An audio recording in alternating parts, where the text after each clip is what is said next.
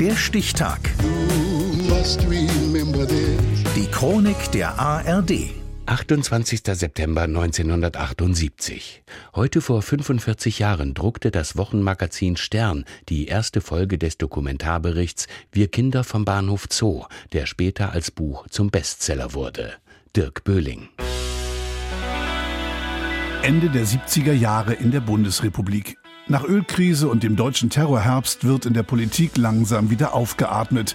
Die besorgten Blicke dieser Tage sind auf etwas anderes gerichtet. Die ARD-Sendung Panorama deckt auf. Straforganisierte Rauschgiftbanden schleusen jährlich über zwei Tonnen Heroin nach Deutschland, kassieren 400 Millionen D-Mark.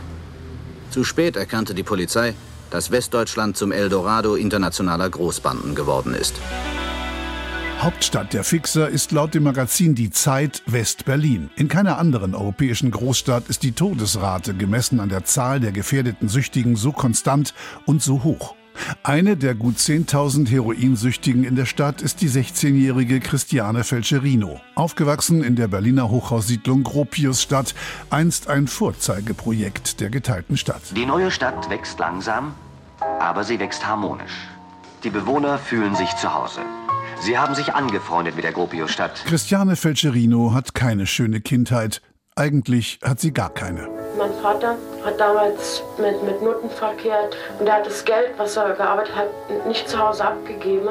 Ich habe also angefangen zu klauen, als ich nachher zehn war weil nichts zu essen im Haus war. Ende der 70er Jahre wird die Gropiusstadt zum Problemviertel. Immer mehr Sozialwohnungen entstehen, die Mittelschicht kehrt dem Wohngebiet den Rücken. Christiane und ihre Freunde suchen nach Orten, an denen sie sich wohlfühlen. Ich habe mittags die Schultasche halt also nach Hause gebracht und habe gleich die Tür wieder zugehauen und war halt dann also auf den U-Bahnhöfen. Das hat sich schon so ergeben auf dem Weg zur Schule. Mit zwölf Jahren nimmt Christiane die ersten Drogen, raucht Hasch und nimmt Tabletten. Mit 14 spritzt sie sich Heroin. Um an Geld für den nächsten Schuss zu kommen, geht sie auf den Kinderstrich am Bahnhof Zoo. Ich latschte über diesen Bahnsteig unter dem Kurfürstendamm wie ein Star unter Stars. Ich sah die Omas mit ihren Bündeln von Plastiktüten von Wertheim oder von Bilker zurückkommen, wie sie uns ganz entsetzt und richtig ängstlich angafften. Und ich dachte, wir Fixer sind denen doch haushoch überlegen. 1978 fällt das Mädchen dem Sternreporter Kai Hermann auf, der sich viele Jahre später an diese Zeit erinnert. Ich fand dieses Mädchen einfach faszinierend. Also das Thema, das Thema Drogen war kein Thema in Deutschland. Und das war auch nicht anständig, das passte nicht ins bürgerliche Bild. Zusammen mit seinem Kollegen Horst Rieck bittet der Reporter das Mädchen um ein Interview. Das Ergebnis eine zwölfteilige Serie im Stern. Die Geschichte der heroinsüchtigen Christiane F. rüttelt die Menschen auf. Plötzlich hat der namenlose Junkie an der Ecke ein Gesicht, weiß jeder, was drücken bedeutet und wie man Age ausspricht. Noch im selben Jahr erscheint das Buch Wir Kinder vom Bahnhof Zoo. Das Buch wird zur Pflichtlektüre an deutschen Schulen, steht 95 Wochen auf Platz 1 der Bestsellerliste, wird in rund 20 Sprachen übersetzt und bis heute millionenfach verkauft. Christiane Felcherino wird zum traurigen Star.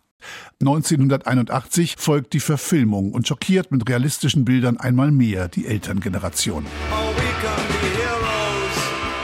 2021 entsteht eine achteilige Fernsehserie. Das Thema geht immer noch. Christiane Felcherino ist heute 61 Jahre alt und zeigt sich ab und zu noch in der Öffentlichkeit. Zum ersten Mal war von ihr heute vor 45 Jahren zu lesen, im ersten Teil der Reportage um die Kinder vom Bahnhof Zoo. Der Stichtag. Die Chronik von ARD und Deutschlandfunk Kultur. Produziert von Radio Bremen.